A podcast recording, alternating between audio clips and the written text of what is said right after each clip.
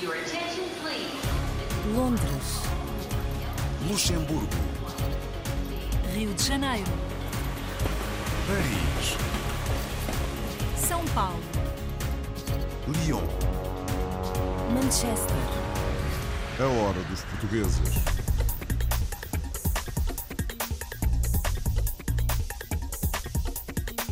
Bem-vindos à edição semanal da Hora dos Portugueses. Hoje temos remodelação de casas ao jeito português, ouvimos o podcast Roda Roda Vira, conhecemos a Volta Luso que apoia pessoas com deficiência no Canadá, acompanhamos o Conselho das Comunidades que reuniu em Lisboa e, por fim, vamos ao encontro de uma vereadora na Câmara Municipal de Andorra Velha. A hora dos portugueses. Rio de Janeiro, Paris, Luanda, Delhi, Cairo, Macau, Oslo, Kiev, Buenos Aires, Toronto, Nova York, Berlim. Estados Unidos.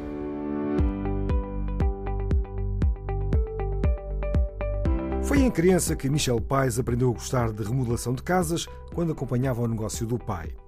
Seguiu outra atividade profissional, mas mais tarde regressou ao ramo quando o marido descobriu uma forma singular de comprar, remodelar e revender casas.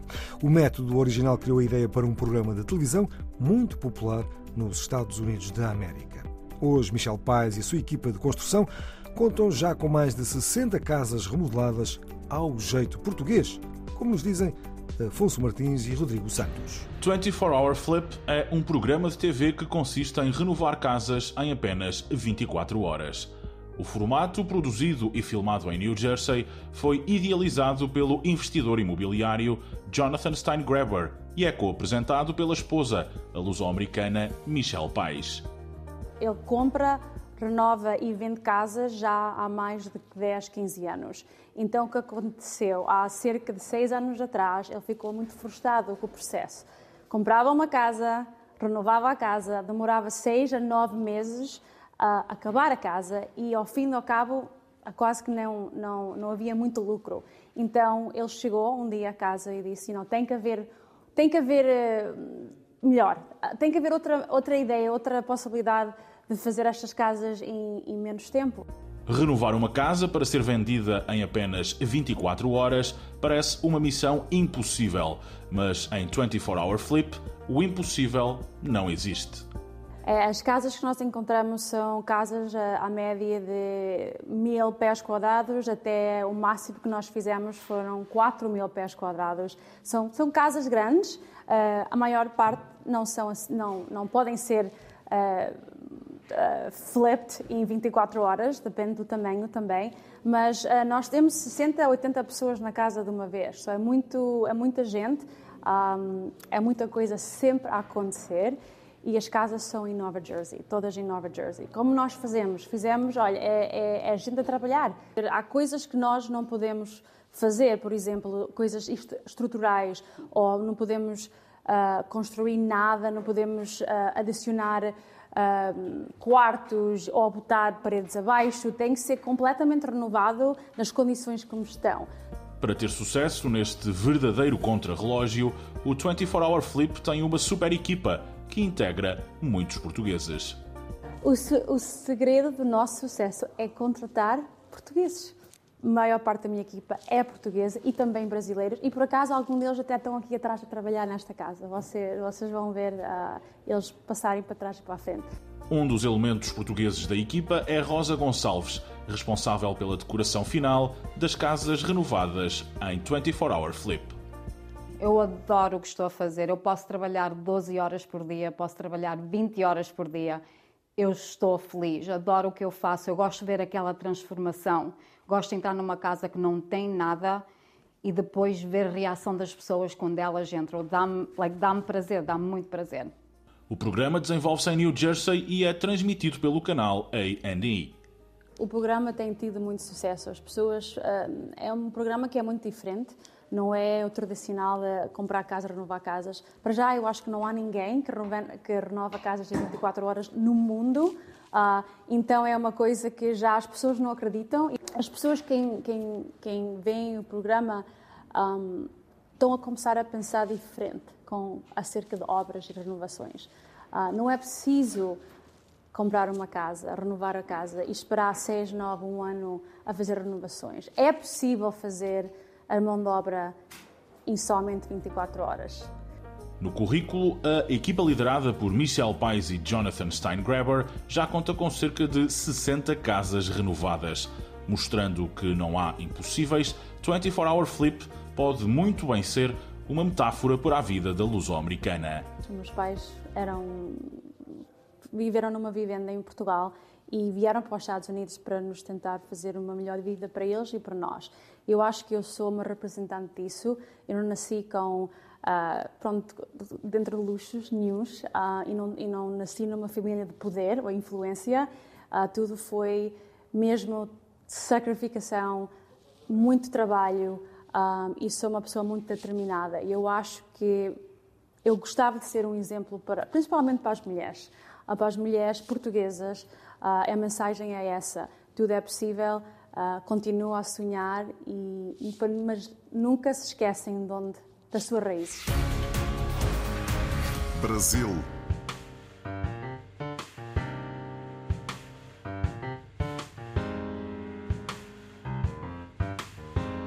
Uma celebração Portugal-Brasil através de uma conversa informal é a ideia para o podcast Roda Roda Vira, apresentado por Eliana Martins, diretora do Conselho da Comunidade Luso-Brasileira de São Paulo. O projeto foi idealizado e produzido por João Graça está já na 35ª edição, sendo transmitido ao vivo pela internet através da Casa de Portugal de São Paulo. Pietro Sersósimo traz-nos os pormenores. Toda essa história começou com a amizade da Eliana Martins com o João Graça, que morava em Portugal à época e me falava sobre esse projeto maravilhoso. E ele, filho de português, Eliana, filha de português, inclusive nossos pais são de Aveiro, não podia dar em outra coisa senão realmente nós unirmos as forças e eu, Eliana, apresentando o podcast o que me dá muito orgulho, muita honra e sempre a gente tem que agradecer por essas iniciativas.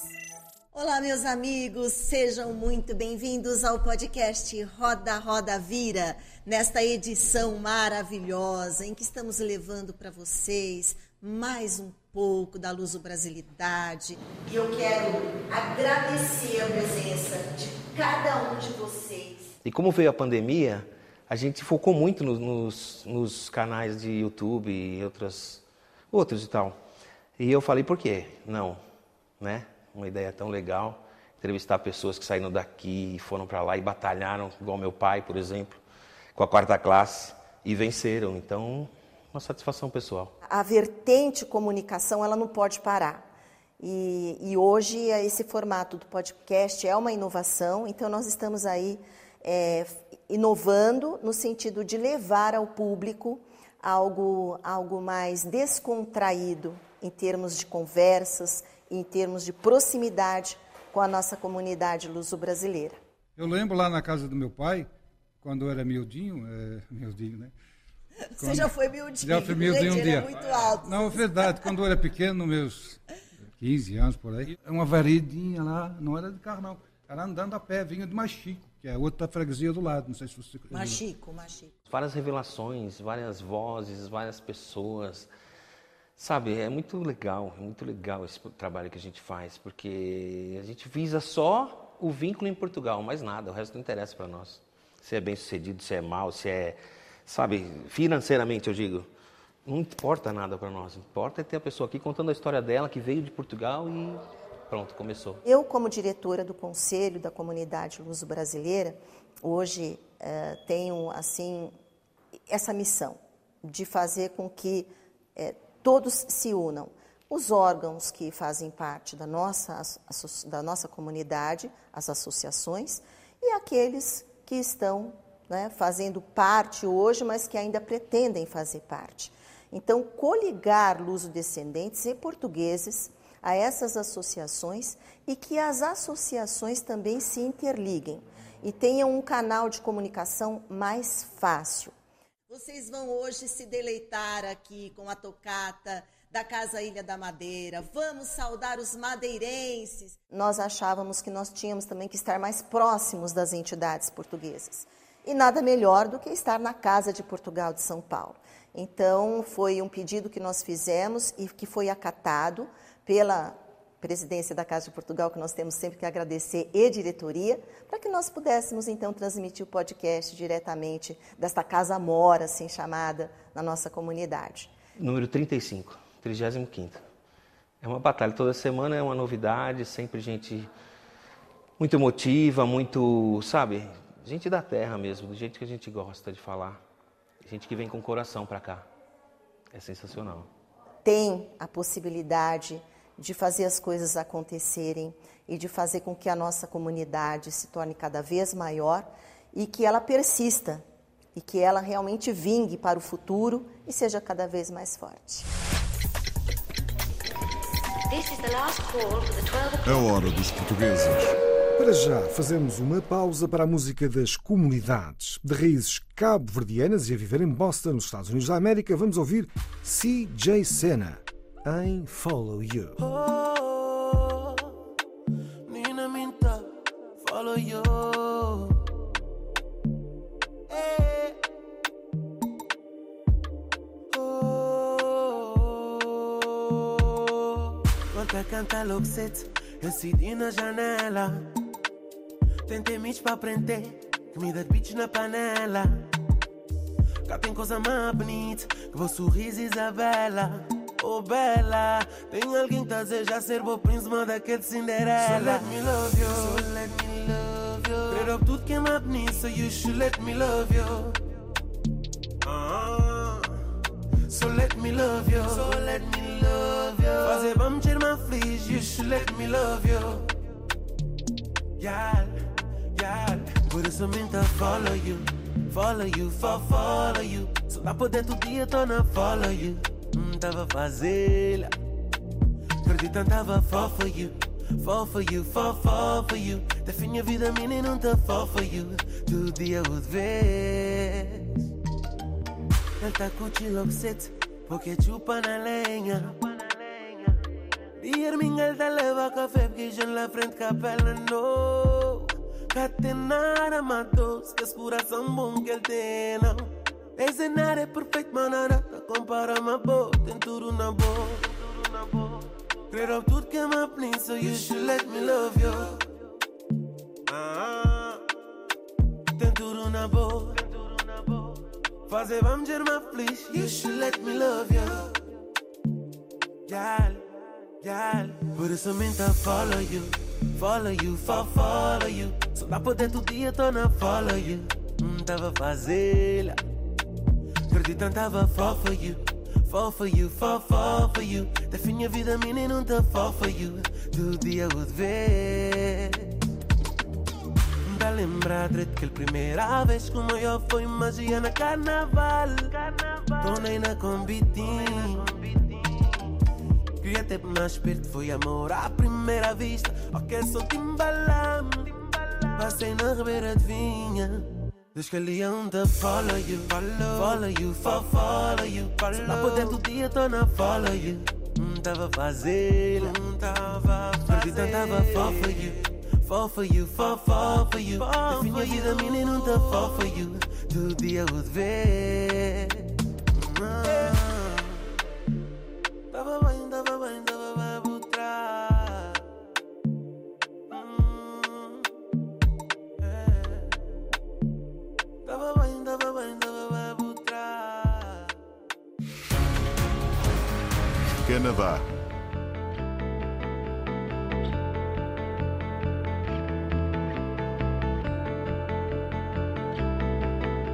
Mississauga e Hamilton acolheram mais uma edição da Volta Luso, uma iniciativa que visa angariar fundos para a Luso Canadian Charitable Society, uma instituição que cuida de pessoas com vários tipos de deficiência nestas duas regiões e em Toronto.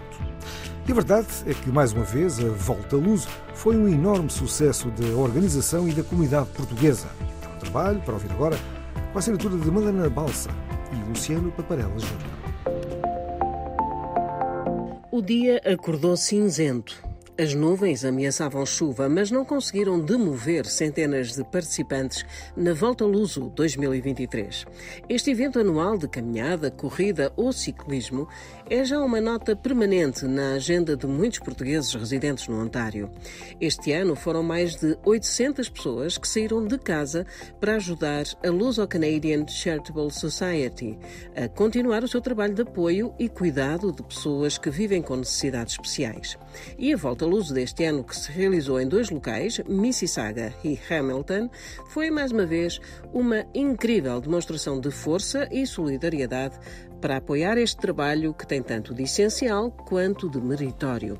Comida, entretenimento ao vivo, música, atividades para crianças, enfim, nada faltou para tornar o dia ainda mais especial. Jacques Prazeres, presidente da Luso Canadian Charitable Society, não podia estar mais satisfeito. É um prazer enorme estar aqui hoje, ver a comunidade a suportar um evento destes, como ao costume, já tem feito. Desde a primeira vez, que foi um dia que choveu muito, até hoje, ah, já cresceu de, 80 mil para 400 mil, se lá chegarmos hoje, Deus queira que sim, eu acho que não há dúvida que vamos chegar lá. É bom ver também estes grupos, todos estão aqui a suportar. O nosso obrigado ao Centro Cultural Português de Mississauga, o nosso obrigado aos voluntários, à direção e a toda a mídia que realmente tem promovido este Luz ao Volta. Cristina Marques é uma das pessoas que trabalha nos bastidores para garantir que todos os objetivos são alcançados e a nossa reportagem explicou que um evento com esta dimensão dá de facto muito trabalho, mas a causa compensa tudo. Isto começa um ano antes. Só a gente para a semana que vem já vamos começar a fazer o do ano que vem, não é?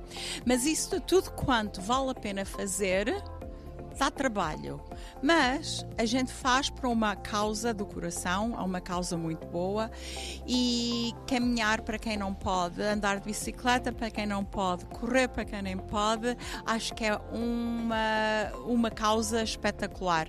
Nós tomamos conta de 220 famílias uh, e não temos, uh, somos uma uma associação sem fundos lucrativos. E então, como temos tão pouco uh, apoio do Estado, praticamente nenhum, uh, o que acontece é que nós andamos sempre com a mão esticada, mas como é para uma boa causa, esticamos a mão com muito gosto.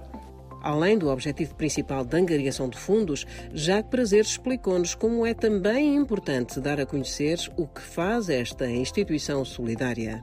A Cluse é mais conhecida para aquelas pessoas que precisam dos nossos serviços. Aqueles que não precisam, que por vezes não prestam muita atenção, não sabem. Portanto, é um dia bom para passarem por aqui e ver nos nossos ecrãs as fotografias das famílias que nós ajudamos. Ah, há uma necessidade muito grande, como eu já disse, e vou repetir: famílias com idade avançada que precisam de ajuda para os filhos, têm, que choram quando têm reuniões, que não sabem vai acontecer aos filhos, onde é que eles vão ficar. Isso é, é casos graves, não é só aqui que acontece. Nós queremos ajudar as famílias, não vamos resolver o problema. O problema é do sistema de saúde, uh, que não está em condições de tomar conta das famílias, e, é, e depois estas famílias também não é daquelas que andam a reclamar, que não andam em frente dos políticos, não daqui, são famílias caladas, são famílias que não têm. Um, como é que se diz, financeiramente não têm poderes de fazer certas coisas e estão sempre à rasca ou com dificuldades, portanto nós podemos ajudar, nós precisamos de ajudar. Eu acho que é também um bocadinho do nosso dever aqueles que podem ajudar aqueles que não podem. Filipe Ferreira estava preparado para arrancar com a sua bicicleta para uma volta de 40 km. E quando lhe perguntámos porquê, a resposta surgiu rápida e sem hesitações. É muito simples. quando a gente vê quem é que está a ajudar, Uh, não, custa nada. Se convido a comunidade para visitar um dos centros da Luso, para ver quem é que estão a ajudar e vão se levantar às 5 e meia da manhã sem problema nenhum, porque é uma causa muito importante, é um, uma casa muito importante na nossa comunidade que ajuda muita gente diretamente e indiretamente, quando eu digo indiretamente, os pais de, dos utentes uh, também precisam de descanso e ajuda e isto é uma organização que está pronta e prosta uh, para tomar conta deles. Joaquim do Rosário, cônsul-geral de Portugal em Toronto, fez questão de marcar presença e participar ativamente nesta iniciativa e também nos explicou porquê. Eu vou a todas as iniciativas da comunidade com muito gosto. Esta em particular eu venho ainda com mais, com mais gosto, com mais prazer, uh, sem me desprezo de qualquer uma outra, porque esta é uma iniciativa a favor de uma causa muito nobre. As comunidades portuguesas por todo o mundo sempre manifestaram e sempre revelaram uma grande capacidade de solidariedade. A Luz of Charities é disso um exemplo maior aquilo que, eles, que a Luz Charities, a atividade que a Luz Charities desenvolve a favor dos mais desfavorecidos, a favor daqueles que precisam efetivamente do nosso apoio, é qualquer coisa que todos devemos uh, acarinhar o mais que pudermos, que de, todos devemos incentivar. O próximo passo será ajudar a construir duas unidades de apoio às famílias de pessoas com deficiência mais idosas. E o projeto já está em andamento, como nos disse Jacques Prazeres. Nós compramos agora o terreno há pouco tempo, estamos a tratar das licenças. Esperamos, se tudo correr bem, para o fim do ano ou princípio do ano vem começar a construir em Hamilton e depois em Toronto vai ser talvez dois anos mais tarde, três anos mais tarde. A volta luso foi mais uma vez um sucesso e, no fim de contas, foram arrecadados mais de 450 mil dólares para ajudar esta instituição essencial para as pessoas com deficiência e respectivas famílias.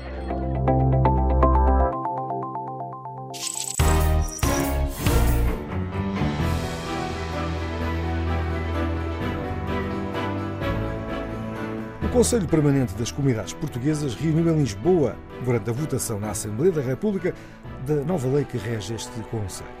Os membros que representam a diáspora portuguesa aguardam agora para as novas eleições para o Conselho das Comunidades. Saiba tudo com Nelson Ponta Garça e Maurício de Jesus. Conselho das Comunidades Portuguesas, CCP, é o órgão consultivo do Governo para as políticas relativas às comunidades portuguesas no estrangeiro. Compete-lhe emitir pareceres, produzir informações e formular propostas e recomendações sobre as matérias que respeitem aos portugueses residentes no estrangeiro e ao desenvolvimento da presença portuguesa no mundo. O Conselho Permanente é composto por 12 membros e reuniu para debater a nova lei do CCP.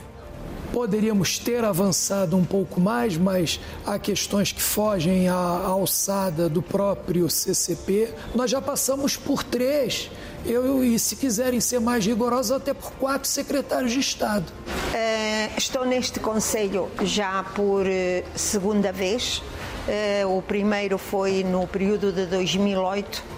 E esta vez que nós viemos aqui, ficamos muito decepcionados quando estive, estivemos, portanto, na segunda comissão e também na especialidade, e que nós não conseguimos saber até agora o que é que foi uh, decidido, porque não temos nenhum documento ou seja, que passamos aqui ano e meio à espera de um trabalho que, para poder ir a novas eleições com um novo Conselho, com uma nova perspectiva para os futuros conselheiros e que estamos praticamente como no início ou ainda mais atrasados. Começou a ultrapassar os quatro anos, nós nos preocupamos em precisamos fazer eleições. Hoje eu tive a, digamos, a informação de que as nossas propostas foram todas jogadas no caixote do lixo. Estamos neste, neste mandato há quase oito anos uh, e isto reflete-se quase em dois mandatos. Há coisas que não concordamos, como a, questão da paridade, porque há, há, há, círculos eleitorais que só elegem uma pessoa e não sabemos como é que conseguimos pôr a paridade um, nesse, nesse, nesses círculos. Tenho a honra de representar o Conselho das Comunidades, uh, com um mandato no Conselho de Opinião da RTP, com um mandato do Conselho Económico e Social. Nós, no Reino Unido, passamos por várias uh, situações a nível de do Brexit, digamos assim, da pandemia, digamos assim. As comunidades hoje uh, no exterior são partes de várias soluções para uh, Portugal. Uh, as comunidades já não são um problema, são um fator positivo de melhoria, nomeadamente através das várias interações, das várias relações que temos tido aos vários anos. Somos portugueses de segunda porque eu acho que mesmo o nosso governo tem um certo receio de nos pôr, eh, de nos facilitar o voto. Porque, como devem imaginar, até temos um presidente da Assembleia da República que é nomeado pelo, pela imigração.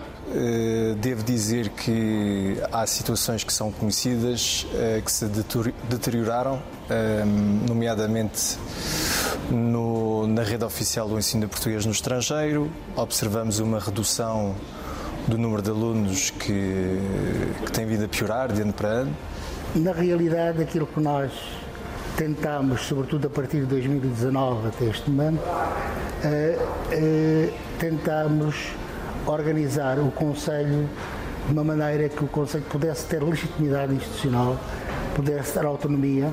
Uh, aquilo que desde então observamos, desde que temos agora um novo governo, uma nova legislatura em curso, é um retrocesso. Na África do Sul, há muitas necessidades sobre o ensino da língua portuguesa, a falta de professores. A reunião do Conselho Permanente do Conselho das Comunidades Portuguesas. A hora dos portugueses.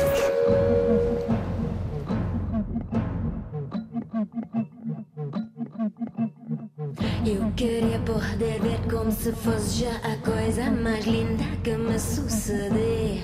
Eu queria poder encontrar no meu caminho longo, sem fim, onde um dia me perdi. Olhar com outro olhar. O todo espectro espiritual, deixar fluir a energia perdida. Eu queria poder parar de sentir e descansar o meu coração ferido. Olhar um outro olhar. Eu queria poder confiar em mim mesma, em mim, em mim mesma. Ai, ai, ai, ao ritmo de cada pulsar, porque sei. Eu sei,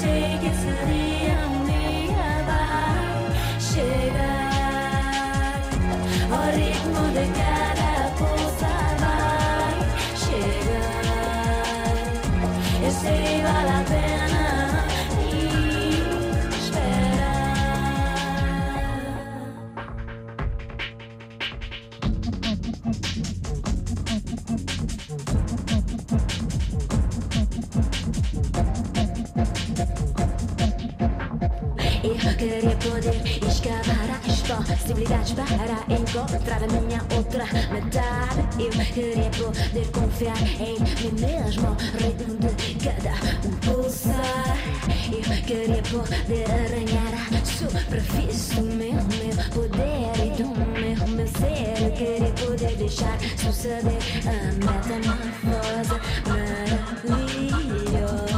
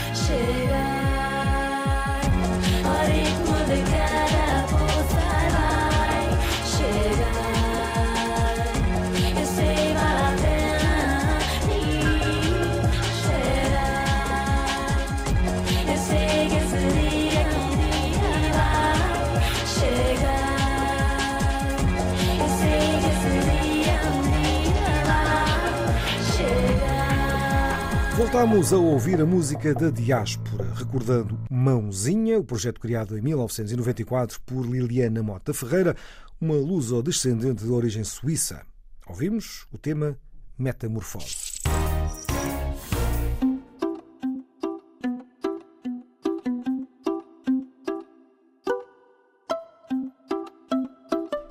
Nos Pirineus, uma luso-descendente com raiz em Valpassos e Carrazeda de Anciães desempenha as funções de vereadora na Câmara Municipal de Andorra a Velha. Com 30 anos, a andorrana Letícia Silva formou-se em Portugal na área de relações internacionais. Atualmente, Letícia concilia as funções profissionais de funcionária do governo de Andorra com as funções autárquicas. A última história do dia para ouvir com Marco António Ribeiro e Fábio J. Nogueira. Com a infância vivida em Andorra, Letícia Silva é, na sua família, a segunda geração de imigrantes residentes no Principado dos Pirineus. A minha infância acho que não foi muito diferente. Eu lembro quando era pequenina ia todo o verão para Portugal, para perto dos meus primos, da minha avó, um dos meus avós. Claro, a diferença era que eu aqui em Andorra falava catalão e espanhol. Claro, eu chegava a Portugal, eu não sabia falar muito bem português. Então o que é que acontece? Eu com os meus primos, eles falavam em português, eu tentava falar em espanhol, tinha primos que falavam francês, eu estava num colégio francês, então também falava francês. Então é engraçado, porque fazíamos todas assim um mix de muitas línguas e era, era engraçado. Eu acho que fui privilegiada por, uh, por crescer em Andorra. É um país onde aprendes muitas línguas, é um país muito com muita segurança, muito tranquilo. E quando eu uh, ia sozinha, por exemplo, para a escola, ia sozinha para, para, sei lá, com os meus amigos, ia sozinha para onde eu quiser, para onde eu queria, os meus primos não podiam. Nas idas a Portugal, ficavam mais evidentes as diferenças entre os dois territórios ibéricos. Apesar das diferenças, o regresso às raízes esteve sempre em linha de pensamento. Estudar no norte de Portugal foi o caminho escolhido.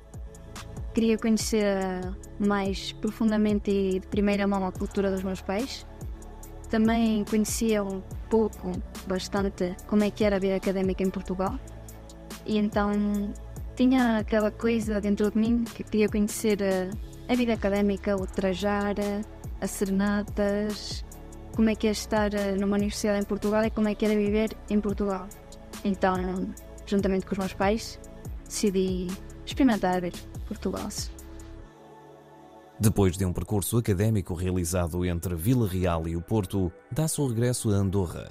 Mobilizada pela intervenção cívica, ingressa na função pública do país e, mais recentemente, na atividade político-partidária, onde foi eleita vereadora da Câmara Municipal de Andorra Velha.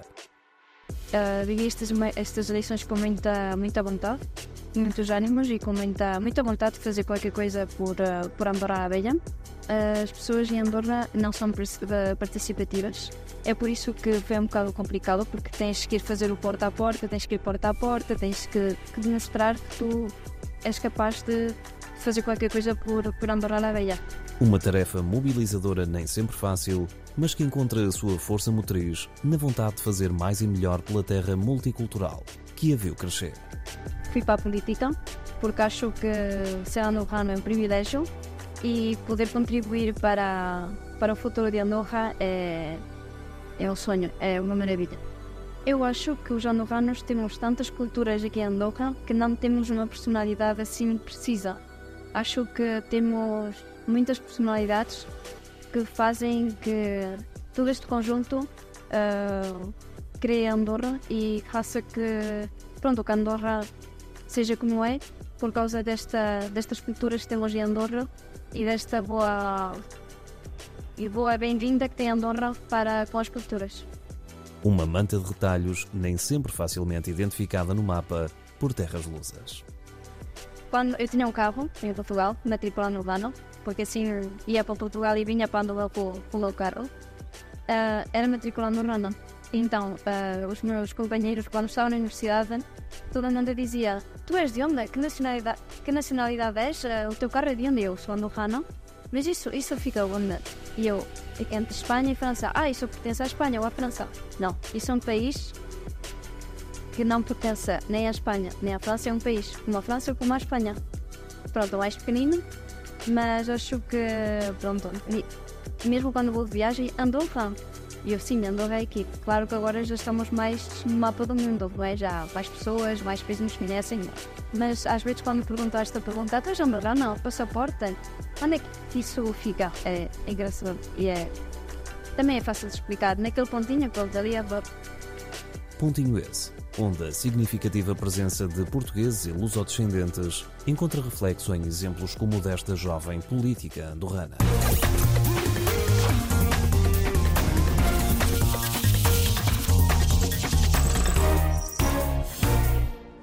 Por hoje é tudo, é o fecho desta Hora dos Portugueses, com edição, apresentação e sonoplastia de João Pedro Bandeira. Até à próxima. Londres. Luxemburgo. Rio de Janeiro. Paris. São Paulo. Lyon. Manchester. A hora dos portugueses.